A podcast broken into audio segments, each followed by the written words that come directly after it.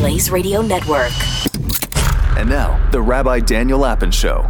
The more the world changes, the more we find comfort in the things that never change. Never change. This is Rabbi Daniel Lapin on demand on the Blaze Radio Network. Welcome, all you happy warriors, and welcome to the Rabbi Daniel Lapin Show, where I, your rabbi, reveal how the world really works.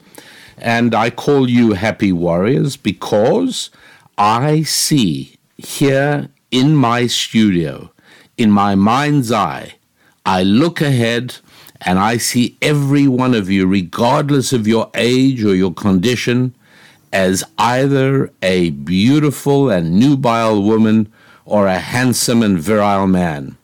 No gender spectrum, no confusion, just happy warrior men and happy warrior women. Hmm, I do hope that you're going to enjoy this show today. Uh, I, I, I, know I'm already enjoying it. And uh, if you are enjoying the podcast in general, and remember, we do not put it behind a paywall, you are able to listen to this show every single week. The one thing I want to ask you to do is to subscribe because, as I'm sure you already know, in the wonderful world of the internet, the number of subscriptions is really important to the success of the project. So if you are enjoying it and are happy to help me out here, all you got to do is go ahead and subscribe. It doesn't matter whatever platform you listen on YouTube, iTunes, Amazon Music. Uh, we've got a huge listenership in India, thank God. I'm delighted about that. They listen on a platform called Gaana and uh, Spotify, of course. Anyway, all around the world. Uh, it helps us all to stay in touch as happy warriors, and more importantly, it even helps the podcast reach a larger audience, making the world a better place. And so the show continues just for real men and for real women, right? That's what it is. It's just happy warrior men and happy warrior women. This is because our show focuses more on your soul than on your bodies. And I know that every listener has a young and vibrant soul. What is more, we're all happy warriors because to live productively, you have to fight every day. Fight against the force of entropy, if nothing else. You fight to maintain your possessions. You fight to build and maintain your family and your finances. You fight to maintain your body, your fitness, and your business and your profession or your career or your job. God created a world in which chaos and disorder rules. Now, this was written down in the second verse of Genesis, the second verse of God's message to mankind, where it says explicitly that He created a world of tohu bohu, which, by the way, I found in a dictionary, that word, tohu bohu, the Hebrew word, meaning chaos and confusion.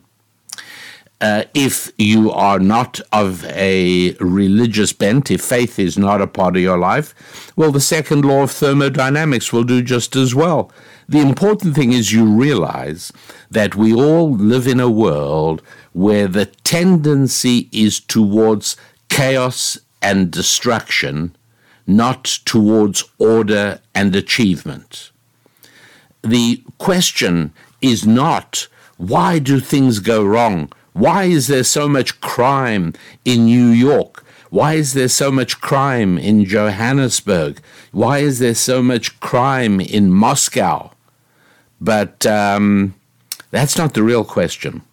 The real question is why is it that in the United States of America, prior to 1962, you could walk, a woman could walk anywhere anywhere in New York City, anywhere in Los Angeles, anywhere in Chicago, day or night, in complete safety. That's the real question. In other words, disorder, chaos, disruption, and destruction. That's how the world works. That's completely normal. The real question is how come it wasn't like that all the time? The real question is not, oh my God, why did an airplane crash? Why did it fall out of the sky? Right? That's not the question. It fell out of the sky. It's very simple. The word is gravity. The real question is, how did it stay up there in the first place? What incredible achievement of human cooperation. What incredible acts of unbelievable human God given creativity made it possible to build airframes that were strong and light and engines that could convert the energy embedded in oil into thrust and wings that were so cunningly designed that would convert thrust into lift and control surfaces and air traffic control systems with control towers in uh, all around the country so as planes could fly safely. How did that all come about? The real question is when we manage to overcome entropy. And there's much more to learn there than there is from the questions of, hey, what happened? Why did the airplane come down? Or what happened? Look at all the crime in in uh, New York. Maybe we've got to adjust the legal system. Maybe we're not taking into account people's skin color. Maybe we're not taking into account people's economic condition.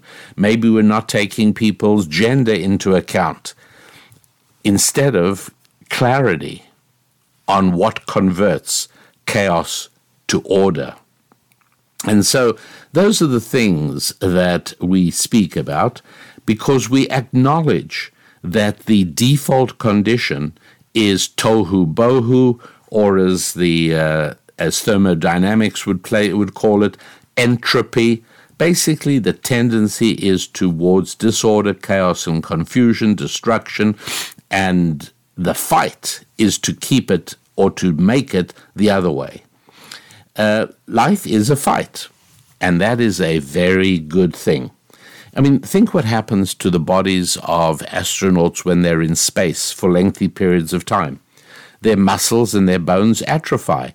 The, um, the, the space agencies work very hard on trying to find ways for astronauts to keep exercising because when you're not in a daily fight, as at its most basic level, we are every day because of gravity, you start deteriorating. And so to be in the fight, again, this is all by way of explaining um, my love for happy warriors.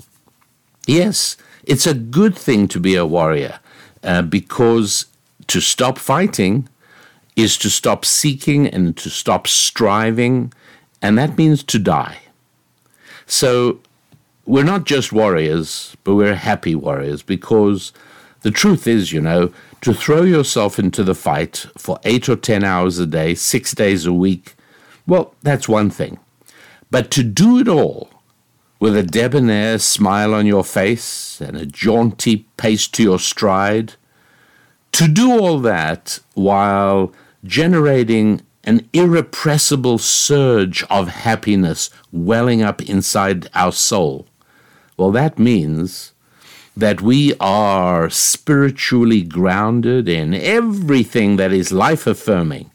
We are devoted to our faith, to our families, to our finances, to our friends, to our fitness, knowing, knowing that it is possible to triumph over the forces of entropy and over those who are trying to undermine civilization, who both intentionally and sometimes unknowingly are actually promoting a dark abyss of satanic secular socialism and all the many destructive and evil social pathologies that it generates. When I talk about how the world really works, it is in the hope that you will help us defeat those pathetic creatures of modern secular fundamentalism, those orphans of history who possess neither Judeo Christian fortitude nor even pagan ferocity, which would almost be welcome. Those hideous hermaphrodites and fanatical feminists running our government, our media, our education, our bureau- bureaucracies, all of whom possess neither the strength of men nor the intuitive wisdom of women.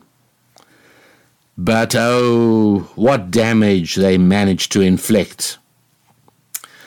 But uh, never fear, here together on the Rabbi Daniel Lapin Show, we commit ourselves to help transform our timidity to triumph.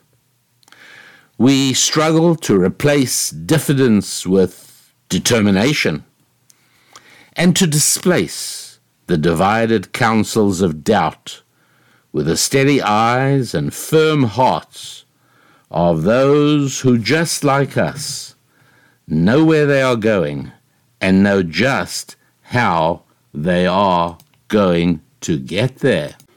Now, somebody who did know where he was going and also knew how to get there was the late Pat Robertson. Pat Robertson uh, passed away this past week um, in, on uh, June the 8th, 2023 and uh, a poignant uh, moment for me. He was a very good friend to me, and uh, I regarded him uh, with warmth and affection and admiration. Um, Pat Robertson was the son of a senator from Virginia, and as a young man, he and his new bride set out to spread the gospel and create a ministry and uh, he sought 700 people who would help fund a media ministry. And uh, that became the foundation of what then became one of the most famous TV programs in religious programming called the 700 Club. It was the Club of the 700. And um, I myself had appeared on that show with Pat um, a number of times.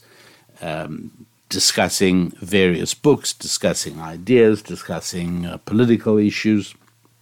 And uh, um, he also started Regent University.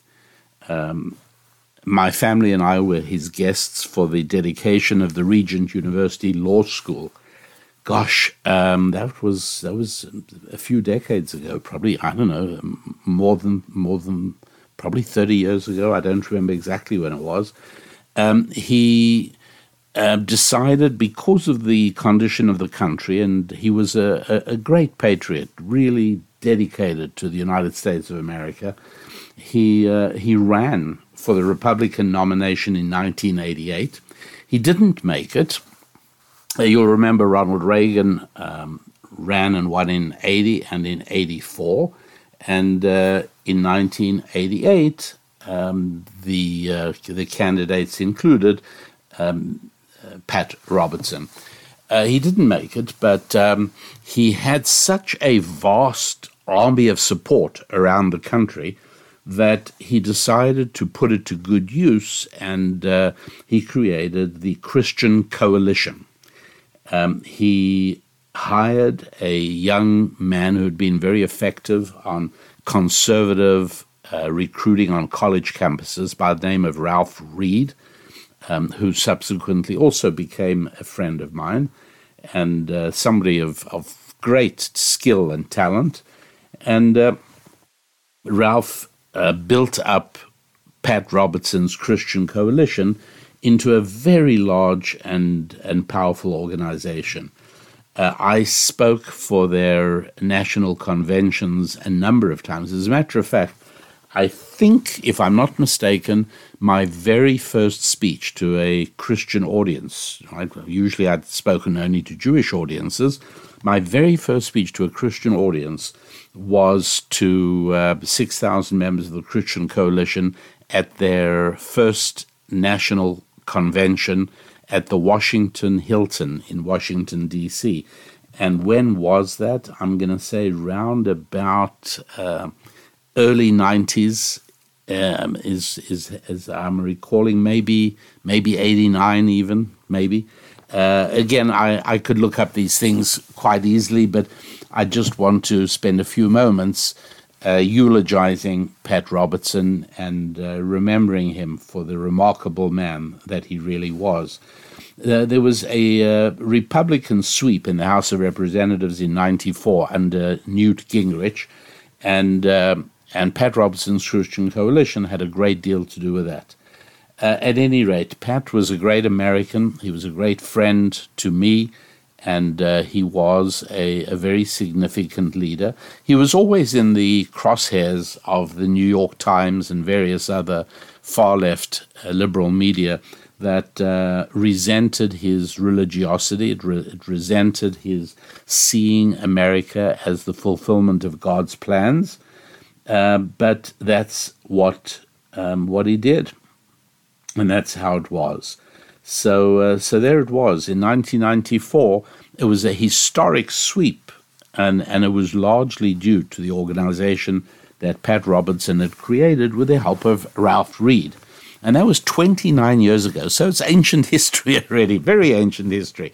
But let's go even further back in ancient history. Let's go back 79 years ago. 79 years ago, uh, June the 6th, 1944, the biggest seaborne military invasion in all of human history. Allied forces, American, Canadian, English, landing on the shores of Normandy in northwest France uh, in order to bring an end to the Third Reich which they did. That was the Reich that was meant to last a thousand years, didn't quite make 12 years, but uh, so it goes. And think about it. I'm just thinking about the logistics of this, what this means in terms of planning, in terms of cooperation. Because the whole secret here, isn't it? It's communication and collaboration and connection and cooperation. How do you do that? How do you pull together an invasion force of that size and can you believe? I mean, look, it means you've got to have, think how many ships you've got to get lined up. There, there are so many factors. Isn't it remarkable that uh, the Nazis did not know exactly where or when they? You would have thought you couldn't pull this off, but they did. And think about this as well. I mean, I know it, it mind boggles me Think about how many men landed on the beaches of Normandy that day, just on June the 6th. 150,000 men. Think about what 150,000 men with their equipment means. Um, if, if you put them in a line, right, one man tied up against the next man, it would be over three miles long. Three miles! If they march by you nonstop, eight hours a day, it would take more than five days to march by you. By the end of June, right, just three weeks after June the 6th, one million men had landed, along with hundreds of thousands of vehicles, about half a million tons of supplies, food, fuel, etc. Um, was it inevitably going to be a success? No. And as everybody knows, General Eisenhower penned two separate letters, one in the case of victory and one in the case of defeat. And they were both uh, very remarkable pieces of short writing. Um, Hitler was sleeping, he was taking a nap while the invasion was going on. Nobody wanted to wake, and tell, wake him up and tell him he was in the eagle's lair. And um, he wasn't told until the early afternoon that the invasion had begun. Uh, for the first few hours, the Germans thought that it was a feint, that it was uh, the Allies trying to fool the Germans into thinking that the invasion would take place there. They were very, very committed to the idea that it was going to be further north, north of the estuary of the River Seine uh, in France. And uh, and they they relinquished that belief only very slowly and very reluctantly. Meanwhile, uh, the general is in charge of the, the, the, the only forces capable of really repelling the invasion at that stage of the war. 1944 is late. and uh, Germany has been badly pummeled by this point already. So their uh, superb and elite Panzer Corps were the only groups, the, the Panzer Tank Corps were the only groups able to theoretically stop uh, the invasion. And um, uh, Hitler insisted on retaining final uh, authority as to when and where they can be deployed. He also split the authority over the panzer forces in France between von Rundstedt, General von Rundstedt, and General Rommel. Um, in my view, I think General Rommel was uh, the finer general, and um, he was simply not given the authority to do what he knew had to be done. Rommel insisted that the invasion had to be stopped on the beach, whereas the uh, the general German belief was that uh, let them land, we'll counterattack once they've landed, and uh, it'll be further inland, maybe a mile or two inland. That's when we'll counterattack.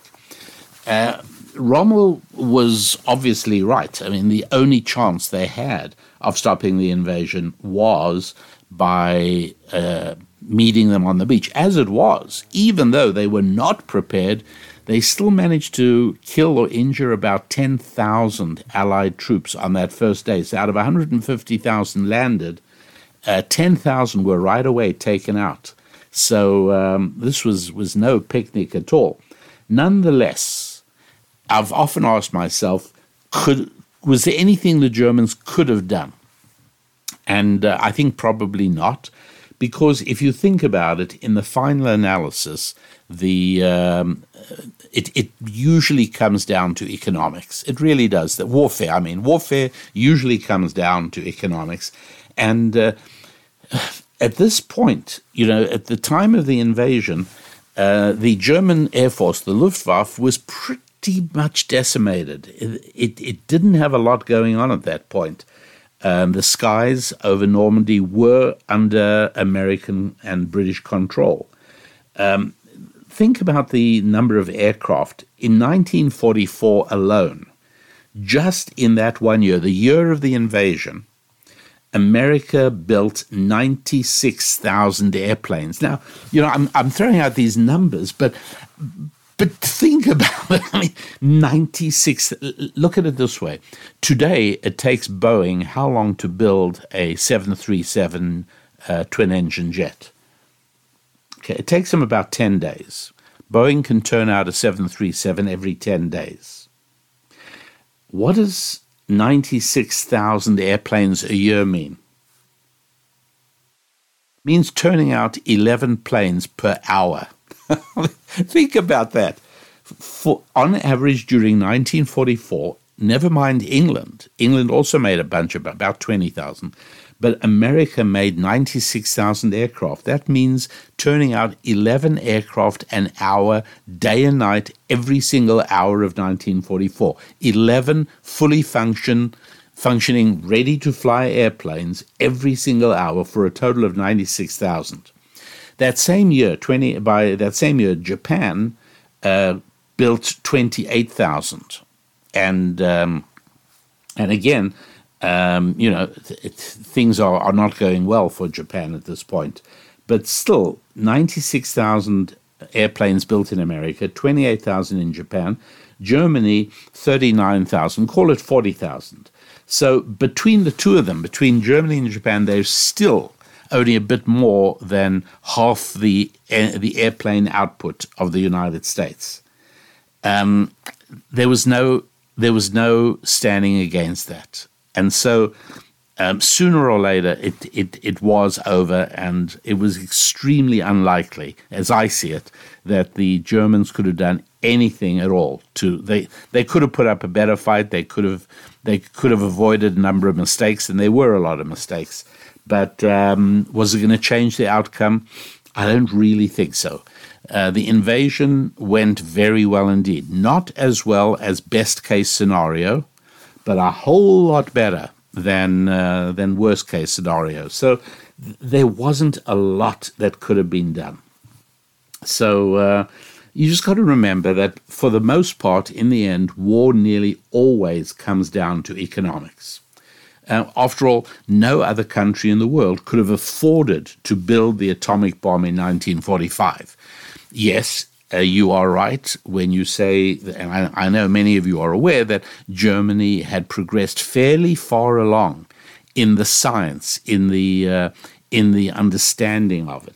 But the sheer money, the sheer organizational power, the ability to apply so much resource to the construction of a bomb, Germany couldn't do it at that point. And so uh, the, the writing was on the wall, which raises a very difficult question to answer, by the way. It's not a question I have a quick and easy answer to, and that is when you looked at the economic uh, power of the United States of America and that of Japan, the attack on Pearl Harbor seems to have been a mad mistake. I mean, and the only thing I, I, the only thing in terms of a simple, quick um, t- solution to the enigma of how could the Japanese, who, I mean, these, you know, we're not talking about people who slow on the uptake. Uh, Japan was okay, you know, and they still are. So how could they have made that mistake? And and I think the the only easy answer I have to that is they assumed that the devastating attack on Pearl Harbor, and I think they thought it was going to be more devastating than it turned out to be. It was bad enough, but there were some very important warships that were not in harbor that day. Um, on uh, uh, in December 1941, and uh, so I think they assumed that that uh, America would just subside and lick their wounds and, and not do anything about it because meanwhile Japan was doing very well in Southeast Asia. They they were securing their supplies of rubber and fuel, and um, and with that blow, I think they must have miscalculated. America was seen as peace loving. Don't forget Japan watched how reluctantly American America finally got involved in um, in uh, supporting and helping the British. It, it was not easy, and uh, you know Roosevelt had to work with Churchill, and Lend Lease came into being. But they saw that America was not looking for a fight. They saw that uh, there was a very strong movement led largely by Charles Lindbergh, uh, the uh, the flying ace who flew the Spirit of St. Louis across the Atlantic years earlier. Um, they saw that there was a very strong isolationist movement of not getting into a fight. And uh, that's the only thing I can think of to explain because the immense economic disparity between the uh, potential of America and the potential of Japan would make the eventual outcome, unfortunately for Japan, an inevitable um, and, and very, very clear defeat. And so once we, we, once we think in terms of warfare being largely determined by economic ability, uh, we have to start looking at China realistically. Now, I know, and I've, I've heard repeatedly, that many people uh, speak about uh, China, the Chinese economy. Oh, it's on the way down. Sooner or later, it's going to pop because, after all, it's impossible to control an economy by communist tyranny. And the Chinese Communist Party has a rude awakening down the road. Their economy is going to collapse. They've got this happening and they've got that happening I must tell you that looking at it objectively, not with rose colored glasses, but looking at it objectively, I've got to tell you, I don't see it. I really don't see it. To me, it seems perfectly clear that uh, the Chinese economy is doing very, very well indeed. Um, very close to outpacing the American economy if it hasn't done that already. Uh, in terms of military production, production of ships and aircraft, um, yeah, I mean, in terms of hypersonic missile capacity, uh, it's not even close, my friends. Wish I wish I wasn't saying this, but it's true. And um, another more news this uh, this week of of my preparing this podcast is that J- uh, China just flew their very first commercial home built aircraft, the Comac C19 C919. Um, very much like a, a, Boeing 737 or the Airbus 320. Does that mean they used industrial espionage to purloin the plans for the uh, for the uh, airplane?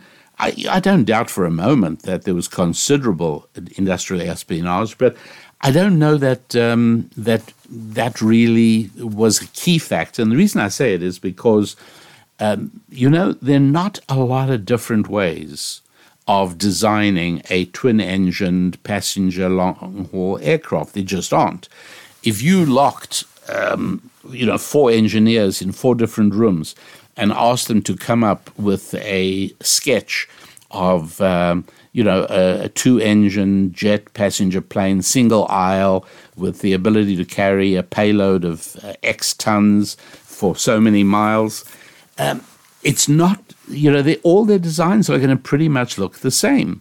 Um, because they're all dealing with gravity and they're all dealing with the uh, energy capacity of jet fuel and they're all dealing with the material strengths of composites and aluminum uh, of which airplanes are made, or aluminum alloys, I should say. And uh, uh, they're dealing with wind resistance. They're all dealing with exactly the same things. This is not like um, a cake, you know, and there's probably more ways of making a cake than there are of building a, a two engine jet aircraft. So yeah, uh, suspend the engines beneath the wings. Yep, that's pretty much. You know, we, we tried the other ways. Uh, the um, uh, the early British jet passenger plane, the Comet, engines in the wing. The British French supersonic airplane, the Concorde, they tried the engines in the wing. Never gone back to that. It's finished. It's gone because that just isn't a good place for it for a variety of reasons having to do with uh, safety, having to do with maintenance, ease of maintenance. This way, it's just really quick and easy to swap off uh, an engine, off a 737, or for that matter, off the Airbus. And, uh, and so I'm not sure that the fact that the Comac 919 looks just like an Airbus or just like a 737 um, makes uh, very much difference. I think that that's kind of the way the design would evolve, anyways, with or without espionage. Um, I do believe, and this is purely conjecture on my part, I have zero evidence for this, but um, Airbus airplanes have an A in front of their name. You know, so the A320. Boeing's, Boeing, the other big uh, world supplier of planes, puts a B in front of their airplanes, like the B737. Uh, I don't think it's an accident that China named their first entry into commercial aircraft building, the C919. I think they are suggesting that it's the natural sequence ABC, Airbus, Boeing, and now Comac building. And now, you know, you, you, move, you move onwards. And uh, uh, now, uh, it is true that the C919 has many um, components sourced outside China. The engines are Leap Engines, which are a joint. Leap Engines is a company, it's a joint venture company um, between, I think, France and Britain. Uh, I think Rolls Royce is involved in it, and also, and I think GE, uh, General Electric, is involved in it as well. So it's a uh, the the engine manufacturer that makes these Leap very efficient engines, and they're on a, a number of other planes, in, including uh, some of the Airbus planes. Uh, so yes, China uh, uses Leap engines. I believe that this was largely in order to speed up uh, regulatory approval and to get the plane flying. I I just don't think that China is incapable of building their own jet engines. I'm sure they're working on it right now. And I, I don't doubt that it won't be long before they stop buying plane engines from Leap and uh, start fitting their own engines to their airplanes. They're moving right ahead. They're steaming forward at uh, full throttle and uh, and doing very very well indeed. So uh, oh my, all, all, all, these all these things going on and uh, happening, and uh, it, it's it's been it's been a busy little while. But um, maybe, my dear friends, for now we'll we'll leave it at that. Let me remind you that um, the uh, resource, if you really want to get a better handle on the uh, on the underlying principles that shape the deterioration of a society with the declining morality of its government, then you really want to take a look at the book of Ruth and uh, my teaching on it, which is um, the, the book of Ruth, and it's uh, uh, a course of connection. And you'll see this if you go to um, the, uh, the um, website wehappywarriors.com right? www.wehappywarriors.com. You will be able to uh, take a look at the Book of Ruth, where I teach um, things you never saw in the Book of Ruth, how it follows on from the Book of Judges, how collapse of government ties to economic collapse, and how ultimately that has to be repaired. So uh, enjoy that. Uh, I think it'll blow your mind. I really do. It's uh, it's quite extraordinary. Um, particularly those of you who sort of see the Bible as uh, stories, you know, fine. But if you really want to have some fun, see it as a blueprint to reality. And the Book of Ruth could hardly be more timely in terms of things that are going on in the world right now. So if you want to get a handle on the underlying principles, how economics does tie into governance and how it does tie into state security, uh, all of that to be found in the book of Ruth. And what happens when you decide to put diversity ahead of merit? What happens to the economy? What happens to the military? What happens to the future security of a nation? Well, you can either wait miserably to find out, or you can simply listen to the teaching I prepared for you on the book of Ruth. At least take a look at it if you would on uh, wehappywarriors.com. That's right, that's the name of the website, wehappywarriors.com. Do that and uh, enjoy it and grow from it. So uh, that'll bring us to the end, unfortunately, of today's show your rabbi, that's me, Rabbi Daniel Lapin. Thanks for being part of the show. Thank you for subscribing. Thanks for telling other people about the show. All these things you're doing for me, I do appreciate it. And uh, I pray that you have a week, that you make for yourself a week of growing onwards and upwards in your families and in your finances, in your faith, in your friendship, and in your fitness. God bless.